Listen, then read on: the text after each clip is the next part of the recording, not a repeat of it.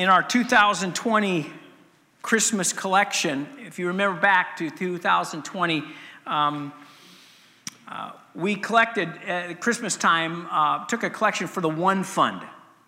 The One Fund is a fund that was created by churches here in the Twin Cities um, with the purpose of helping African American um, led churches in the Twin Cities to make a difference in their communities uh, for Christ uh, during the pandemic and, and, during the social unrest.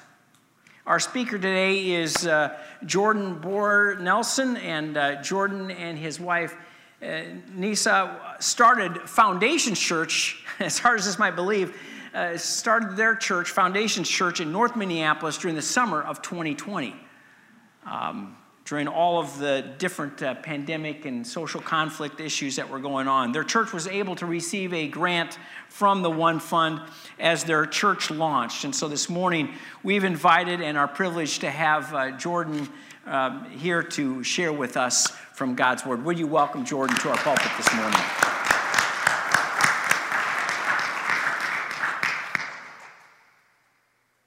Welcome, Jordan. Amen. Amen.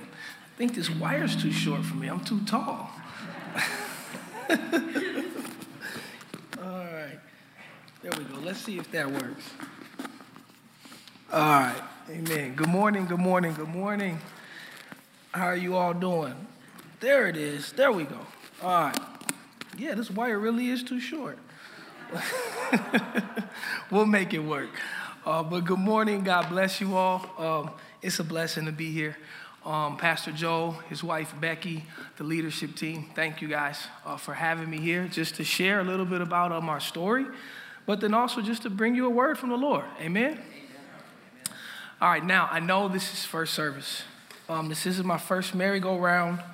Um, I know sometimes first service, um, there's not as much excitement as there is at second service. Um, but if I get a little bit too excited, please just bear with me. Amen. Amen. Amen. Um, and so just to piggyback a little bit off of what Pastor Joel said, um, so we started our church. It was interesting. So um, we started actually an outreach called You Matter in 2016. My wife and I.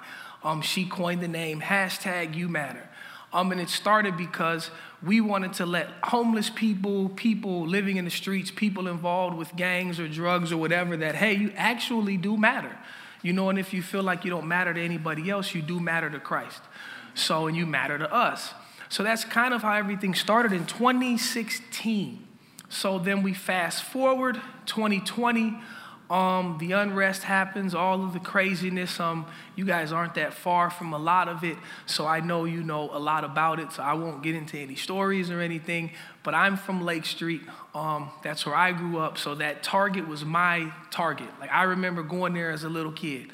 So me and my wife, both being from South Minneapolis, said, "Wow, what are we gonna do?" Well, because God had already blessed us for four years to have an outreach ministry, we were able to just mobilize and start a free grocery store right across the street from the third precinct. So that literally began our church. We didn't have a church service yet. We knew we were going to open a church soon, but we didn't have a location. We didn't have, basically, we didn't have anything, if I'm just honest. Um, we just knew God led us to open a church. We got approval and the go ahead from our leadership um, and our overseers.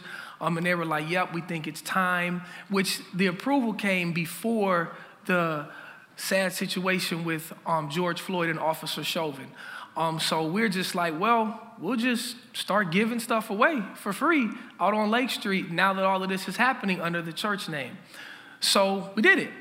And then you fast forward a little bit more, we still don't have a building, and we get a phone call um, from a friend in and he's just like, hey, where you guys having church at? We're like, well, we don't know. He's like, well, you can use our building maybe, but it takes a few months. So I don't even know if Joel knows this, but then we ended up starting our church in our garage.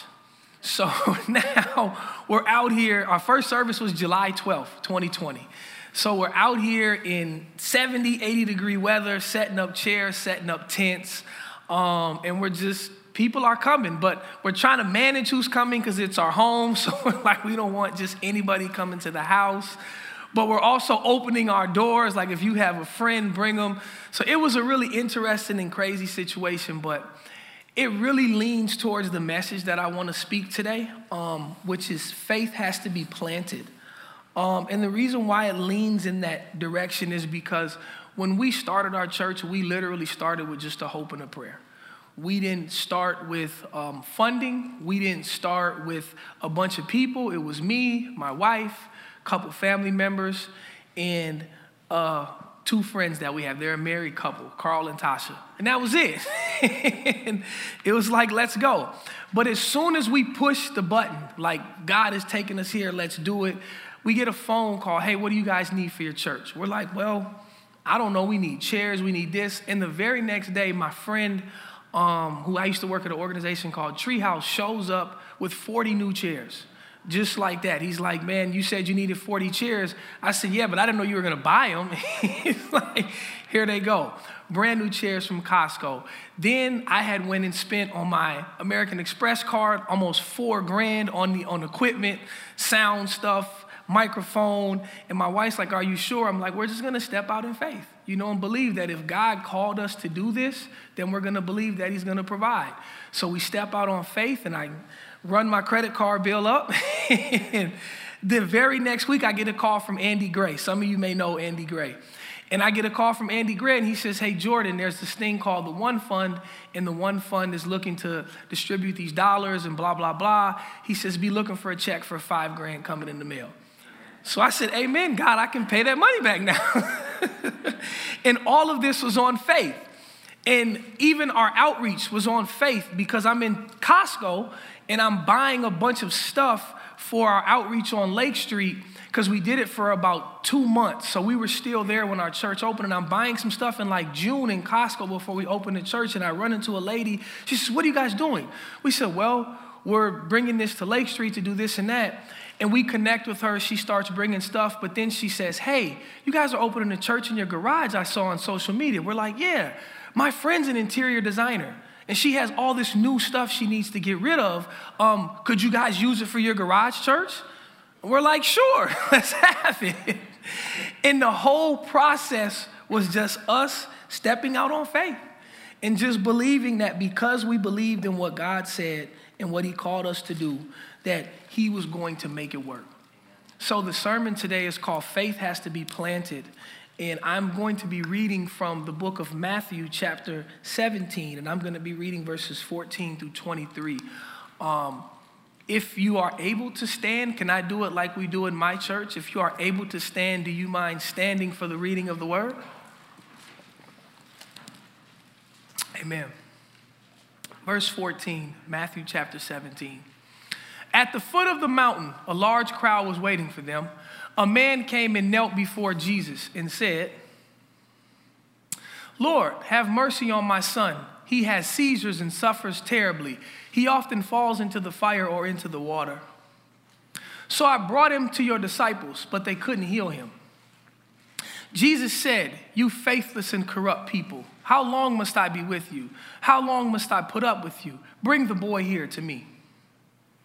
Then Jesus rebuked the demon in the boy, and it left him. From that moment, the boy was well. Afterward, the disciples asked Jesus privately, Why couldn't we cast out that demon? You don't have enough faith, Jesus told them. I tell you the truth. If you had faith even as small as a mustard seed, you could say to this mountain, Move from here to there, and it would move. Nothing would be impossible. After they gathered again in Galilee, Jesus told them, The Son of Man is going to be betrayed into the hands of his enemies. He will be killed, but on the third day he will be raised from the dead. And the disciples were filled with grief. Amen. You may now be seated. Now, I know I'm just going to get all of the pleasantries out of the way. I know that I am a black guy. I know that I am speaking at the first evangelical church in Minneapolis um, in Black History Month on the last Sunday. And I know that this may not be the typical thing of every Sunday. I know that a hundred years ago, this probably wouldn't have happened. But I also know that through the faith of the Christian community, a lot of mountains have been moved in directions that they need to move to, to where we're able to congregate and be more trusting and honest and, and loving towards each other. So when I speak today about faith has to be planted, I know a lot of times that it's about the mustard seed when we read this scripture. Um, and I know that it's about, oh, if you have faith just as small as a mustard seed, that, you know, God will move all of these mountains. But I also look at this scripture and I see a lot of other things. I see that the faith that we have that is small as a mustard seed has moved mountains that we couldn't physically see, even within the body of Christ. It's been able to move mountains to have me standing here today. It's been able to move mountains through things like the One Fund. It's been able to move mountains through personal things in my life, and I'm sure personal things in your life. I know that my faith has got me through a lot of the hardest times and the hardest struggles in my life because I just knew that no matter what I was feeling or what I was going through, that God was real. And no matter how I felt in a certain situation, I knew that God said, Have faith in me and believe that I can see you through. So I said, I'm just gonna have faith that you're gonna see me through because I tell my church this all the time. I see the wall, God, and I'm gonna run into it. But then God is just like, But I see the other side of the wall. So don't worry about that wall because I know what's on the other side. And even if you hit the wall, don't worry because I'll pick you up. So my faith, though, it has to be planted.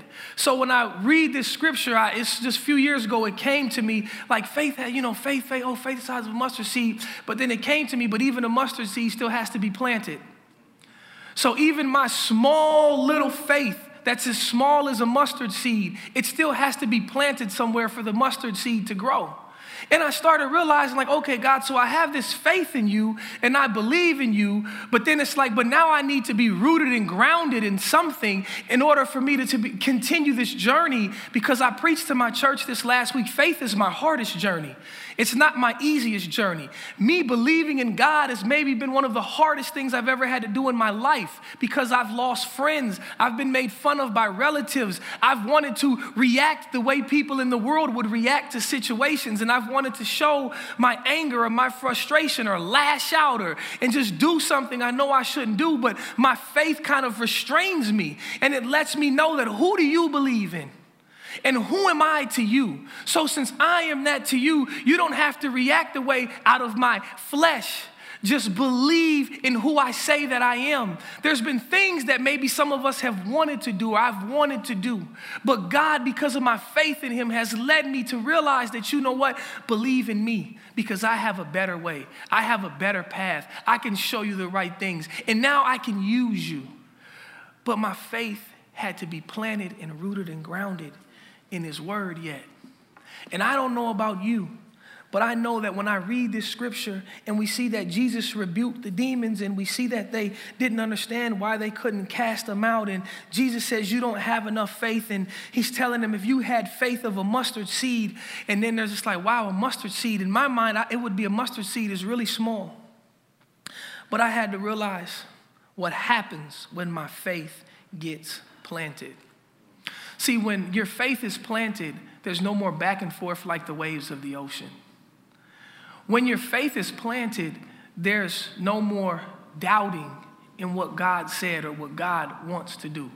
When your faith is planted, there's just a belief that if God said it, then I have to believe it. But see, even mustard seed faith, as small as that can possibly be, if it isn't planted, it's hard to grow. And I'll just give you a personal journey of mine. I always like to use myself so people don't say, he singled me out. a personal journey of mine is when I came to Christianity. I came to Christianity. I didn't grow up in a Christian home. Um, I grew up, my mother was a Buddhist. Um, and I never believed Buddha was real. I never believed that form of belief. And I always felt God calling me. And she would say, Well, why don't you want to go here and do this and go to here and do that? And I would always say, Well, because I know God is real, I just don't know where. she would say, Well, there's no way God can be real. And she would give me all these reasons. And I would say, Well, yes, He is. And I'm nine, ten years old telling my mom God is real. He's like, Oh, you're crazy. Oh, there's no, just listen to your mother. And I'm like, I want to, but not on this one. and I, I ended up believing God was real, but I ended up following other false gods. But those other false gods, because they weren't real, my faith could never be planted. I never felt any sort of realness or love. I never felt any sort of joy or happiness through these other different beliefs. And I just walked away and I said, This stuff isn't real. Like it can't be. And I won't get into the different places I looked and the different things I researched. And I didn't believe in all of them, but I researched some of them. And I just said, There has to be a God. But where? So then one day I'm sitting and I said, I'm going to try Jesus out. I opened my Bible and I start in the book of Matthew because I called my grandmother. Um, and I said, Grandma, where should I start in my Bible? And she's all excited. Oh my gosh. So starting starting the New Testament. I'm like, New Testament, what is that? Like I just I just start in the beginning of the book, right? She's like, no, no, no, no, just trust me, start in the book of Matthew. I'm like, all right. And um, I start in the book of Matthew, and I read the book of Matthew from beginning to end. And when I read the book of Matthew from beginning to end, this feeling of love and joy and peace and freedom overwhelms the inside of me. And I'm reading this book and I'm like, wow, this is real. I don't know how. I don't know when. I don't, I, didn't, I don't even know who half of these names are. But I knew when I read the book of Matthew that there was something in this word that I was being called to. And that day forward, I started going out. It was like I became an evangelist before knowing what evangelist meant. Literally, I read the book of Matthew and started telling my friends about this story about this guy named Jesus. I started telling all these other people, and people are laughing at me. And they're like, dude, you don't. And I'm like, you never heard this story before? And all of them are laughing because they had grown up in church. They had heard about Jesus. They had knew who Jesus was. They had known what he did. But for me, I'm an evangelist not knowing I'm evangelizing right now. I'm just telling people about this amazing story that I just read that literally changed my life. And I read verses or chapters 1 through 28 in Matthew in one sitting. I mean, outside of going to the bathroom and whatnot. and I just ran through it, and it was just this amazing thing. And I knew, I said, okay, God is here. But then it becomes how? How do I increase my relationship? I had no idea, but I knew if He was here, I had to keep reading this book. I had no idea what other books to read. I didn't even know who to talk to. But I knew I had, it was in this book. The next 18 months, the only book I read was the Bible. And I never understood it until years later. Now this, I'm 34 now, so this is when I was 19 years old. I never understood it until later, but God had to make my faith planted firm in believing in him and knowing his word and what he says before he could even use me to do anything. So, just like Jesus' disciples here, they weren't fully prepared to be able to do some of the things that people were asking them to do. But even though they weren't fully prepared, Jesus eventually got them there, didn't he? Because the same thing that they couldn't do in Matthew, they were able to do in the book of Acts. The same thing in the book of Acts, they were able to then cast demons out. Peter was able to go to Cornelius' house and believe that people who were not Jewish believed that these people could actually be Christians. They were able to do the same things later on. I like that. There you go. That's right. They were able to do the same thing later on in life, but it just took a while for their faith to be planted. They just had to believe and learn and grow a little bit more. We're dealt a measure of faith, but even in that measure of faith, we have to still plant it in the soil somewhere. Just like the plant that's up there, you can hold a seed in your hand all day and it won't do anything. It'll just sit. But if you put the seed in the soil and you water it and you take care of it, it will start to grow. But our faith must be planted. And when I think of the faith as small of a mustard seed, I say, God, I have faith as small as a mustard seed. Thank you for planting it. Thank you for letting me find a good soil to put it in. And in His Word is there's a this is the soil. Your faith has to be planted. This is I tell people this I believe this is the only book I need. I read other books, I have a library at home, but you'll give me this book and I'm okay because this book teaches me what I need to know about my faith. This book helps me to stay rooted and grounded in what I believe in no matter what else I read, because even the books I read from Christian authors and pastors, they still go back to this book. What they write, they still base off of this book. The movies are still based off of this book. Everything goes back to this book. And they said, Lord, why can't we cast it out? And He said, Because you just don't have enough faith yet. But guess what? It's coming. It's coming. John 22 20. What did Jesus do? He breathed His Spirit into them. He was preparing them for wherever it was they were going to be going. So, and, and I know I'm, it's Black History Month. I'm black. This is Outreach Sunday. I should be preaching about church reconciliation. But no, we can't reconcile if we don't have faith that we can reconcile. We can't reconcile if we don't be, if we're not able to see people the way that God sees them. And the only way we can do that is through faith. Reconciliation doesn't come through conversations and conferences and gatherings. It, co- it comes because I see Joel as a man of God. I see him as a servant. I see Joel as just this guy who God sees with love. I see the heart that he has. So I say, God, let me see what you see, hear what you hear. Let me love with your heart. Because I can't reconcile with my brother. We can't cross cultures and bridges and racial divides if I can't see you how God sees you. If I can only see you through what I've been taught or how I've been trained, then I'm never going to be able to fully reconcile because God doesn't see me how I've been taught and how I've been trained. He doesn't see you for you to see me the way you've been taught and you've been trained. We have a faith in a God that says that we have to love each other we have to be there for each other. We have to mourn when one of our brothers and sisters mourns. We have to have joy when they have joy. God says everything else that we, all these parameters and all these other dogmas that we have, they're good and they're necessary and they're needed. But sometimes you got to be able to just have a faith in me that I'm present in a situation. And I've done this many times. And I was so glad when Joel didn't say, Hey, can you bring a message about reconciliation? Because sometimes talking about it doesn't do anything, but living it is the real work. And the only way to live it is to have faith. The only way to live it is to believe that even though there are these mountains in our way, and these mountains have taken over, even though all that has happened, it's to believe that God can move all of those mountains. And the only way we'll ever live it is if we now take the faith that we have and plant it in the good soil.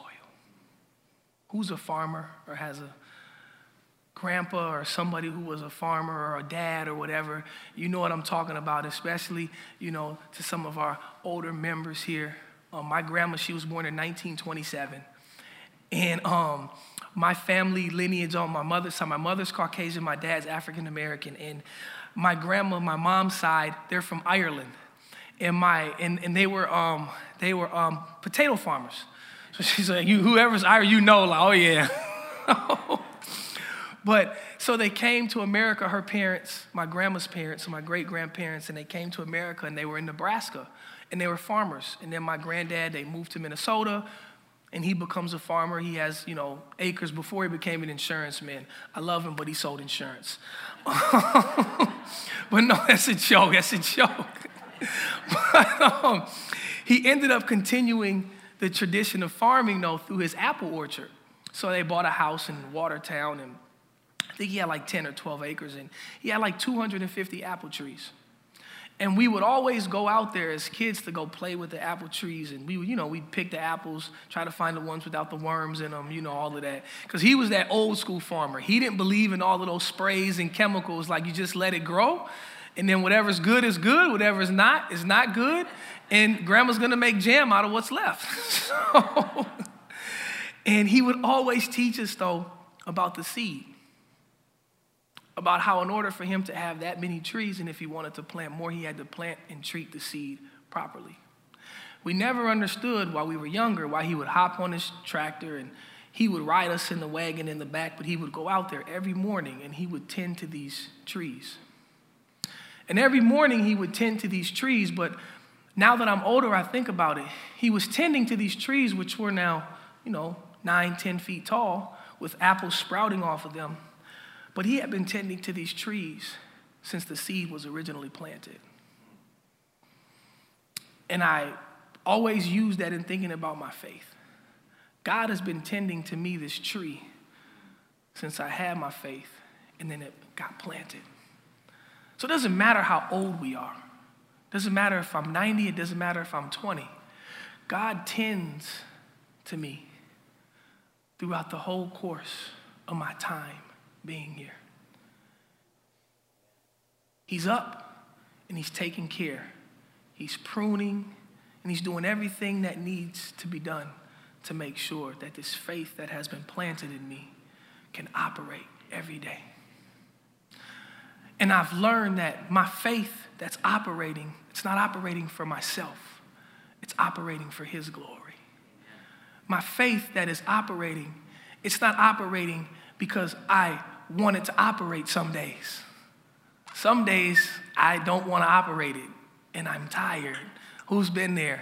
And I just want to sit down and take a me day and then I and then I get a phone call or I get a message, and it happened last night. Me and my wife, we were out, um, we were at this event, and um, my wife's like, "Let's dance." I'm like, "All right, let's let's go dance."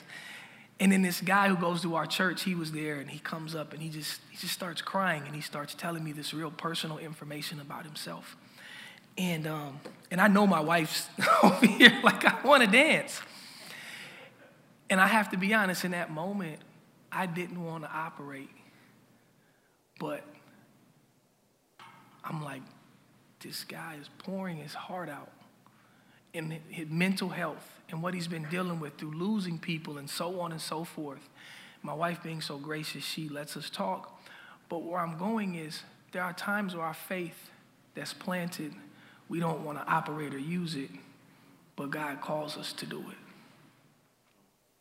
So, where does that take us? God, you're calling me to operate, to do this, to, to speak, to, to, to, to be a vessel for the kingdom of God. But I just don't want to.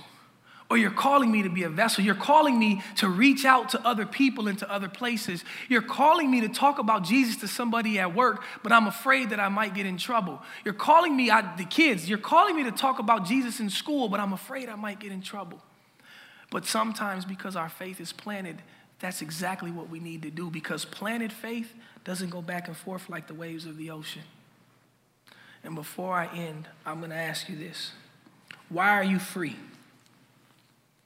So, I just started at Damascus Way. It's a Christian halfway house through Transform, Minnesota. And um, I think some of you have heard of it. Um, and they do this devotional thing there that's really awesome, where once a week, Josiah sends out this devotional for everybody and he picks the theme for the month. And one of his things this week was, Why are you free? This is what he says He says, We are free from in order to be free for. What exactly has God set you free from? And what is the Spirit calling you to be free for? So we are free from in order to be free for. So then, my question to you all is what have you been set free from? And what is it for? Why do you have the faith that you have? Because your faith sets you free. You became a new creation in Jesus Christ. The Bible says now the Lord is the Spirit, and where the Spirit of the Lord is, there is liberty. Right in Second Corinthians, I believe it's chapter 3, verse 17. It says that He now gives us a liberty and a freedom.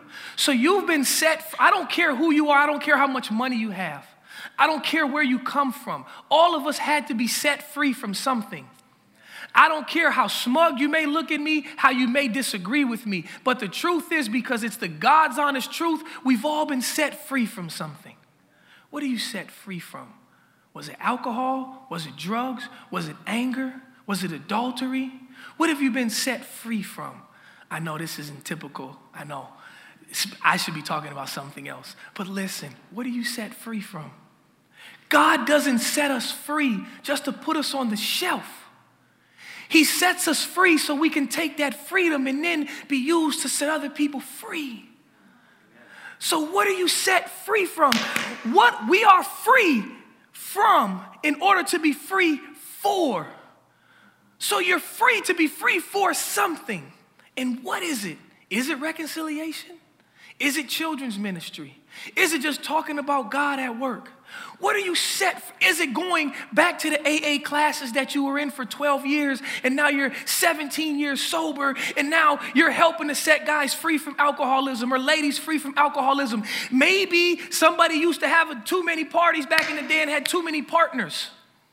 And maybe God wants to use you because you're free from that to be able to work with other girls who are in college or high school. Or, I don't know, but I know this God didn't set you free just for you to sit on the shelf. He set you free because now we have to pick up the cross and we bury it and we go and do the work. And our faith has to be planted to be able to do that. So the mustard seed that you had now that is planted and for some of us, it's grown, just like those apple trees that provided us food. What are we providing? What are we providing? And the last thing I'll say is this I'm at my time. Can your faith stay planted in the worst of times? So the last thing I'll say is verses 22 and 23, and I'll be fast, I promise. Verses 22 and 23. Now, while they were staying in Galilee, Jesus said to them, The Son of Man is about to be betrayed into the hands of men, and they will kill him, and the third day he will be raised up. And they were exceedingly sorrowful. Why is that important? After Jesus tells them faith is size of a mustard seed, you can move a mountain. He then tells them with that little bit of faith that can move a mountain, he then tells them, I'm gonna die. Yeah. and I'm gonna rise, but I am gonna die. And if you know the history of that statement and then what happened when he died, they scattered. So he, te- he told them he's gonna die, then he really did die. and they forgot he was supposed to die, and they scattered. Can your faith stay planted in the worst times? Imagine walking with Jesus. Some say 36 months, some say they were only with him for the last 18 months of his ministry. I don't get into that debate. But just imagine walking with Jesus for any amount of time. And then you watch him die this horrible death. And now, this guy that you've been believing in to be the Savior, who are you? Who are you? You're Christ, the Son of the living God. That's who I say you are. Good, because everybody else says he's somebody else. And imagine this you know he's the Christ, you know who he's supposed to be. Now he's dead. And they scatter He came back and got them. But the question is can your faith stay planted in the worst of times? And I'll end with this 2020 was one of the worst of times in Minneapolis. We've never seen that much destruction, anything. But thank God for the church because the church stayed planted in the worst of times. The church did more in the community than I think it's done in a long time because we were in the worst of times. That's an example of our faith and us being planted. God bless you. This is going to be weird for some of you. I love you, even though you don't know me, because we're brothers and sisters in Christ. Thank you.